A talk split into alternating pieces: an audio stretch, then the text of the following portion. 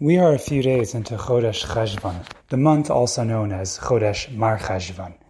And the question that's asked is why is Cheshvan so bitter? What is so bitter about this month? And the classical answer that's given is that there are no holidays to look forward to in Chodesh Cheshvan. Now, when you think about that answer, it is kind of funny because we have other months in the Jewish calendar that are clearly much more sad than the month of Cheshvan. Just to name two, Tammuz and Av. Tammuz, we have Shiva Asar B'Tammuz, which is the day commemorating the shattering of the Luchos, the day that we committed the Chet Egel. And Av is most noteworthy and most notorious for Tisha B'Av, the day that commemorates the Churban and also commemorates many other tragedies, such as the Chet Meraglim.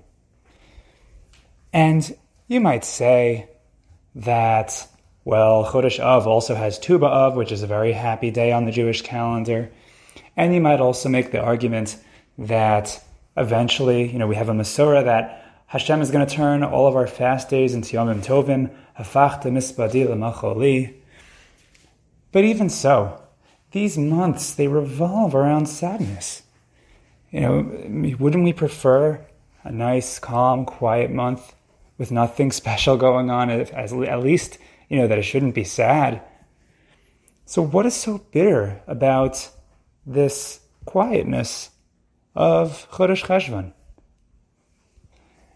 I've spoken about this concept of Mar Cheshvan with friends and family, and we all came to very similar conclusions about what is so bitter about Chodesh Cheshvan.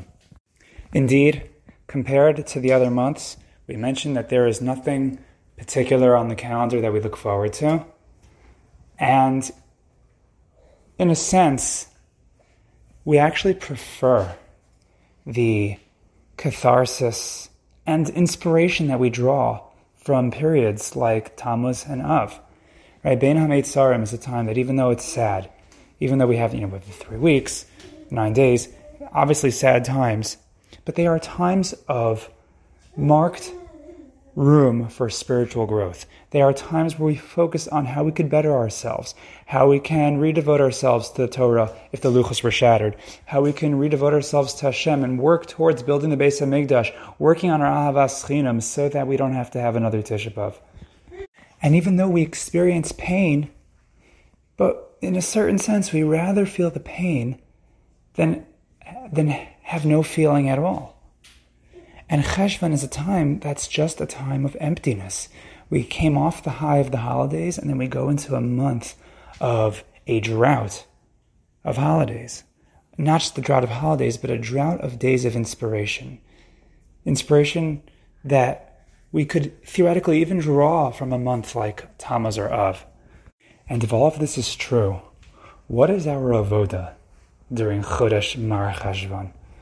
What is our task? What is our responsibility in a time that's so empty? How can we sweeten and remove the bitterness of Chodesh Mar Cheshvan? And the answer, I think, is to recognize what work is cut out for us during Chodesh Mar Cheshvan. And I think Cheshvan, when you feel that bitterness of nothingness, when you feel that sense of depression that comes from not having what to look forward to, we actually experience a yearning for yearning. And that's a time where we need to create the prompt. The calendar doesn't have any prompts for us. We have to create the prompt for that inspiration. We have to create the inspiration from scratch, work from the ground up.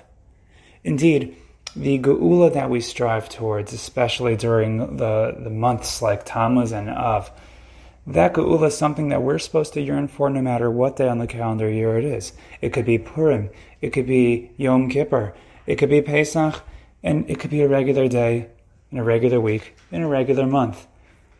It should not have to be that we there's ever a day that we're not thinking about yearning for the geula and how to better our relationship with Hashem, how to better our avodas Hashem. Right? It's not. It's it's. It should not be that. Oh, you know, during Bein Hametzarim, now I'm upset. Now I'm sad. Now I'm broken, and I want the Geula. I want the Beis Hamikdash to be rebuilt. And it should not be that. Oh, it's Yom Tov. This is a time where you know Pesach, a time where there there we would be making you know Aliyah Regel to to offer karbanos, and we don't, and you know, we, as we say in Musaf, we're not able to offer the karbanos when we lack the Beis Hamikdash. We say al rosh simchasi, yes, and certainly when we are sad, we think of the Geula, we think of the Beis Hamikdash, we think of Hashem. But it should not matter if you are at the happiest moments of your life, or if you are at the saddest moments of your life, or if you're somewhere in between and you feel nothing at all. That is the time when you are serene, when things are quiet, that is a time to be yearning for the Geula. That is a time to be saying, what can I do to my routine to bring myself closer to Hashem? With our work cut out for us, we should create those prompts, create that inspiration, and have a sweet Chodesh Cheshvan.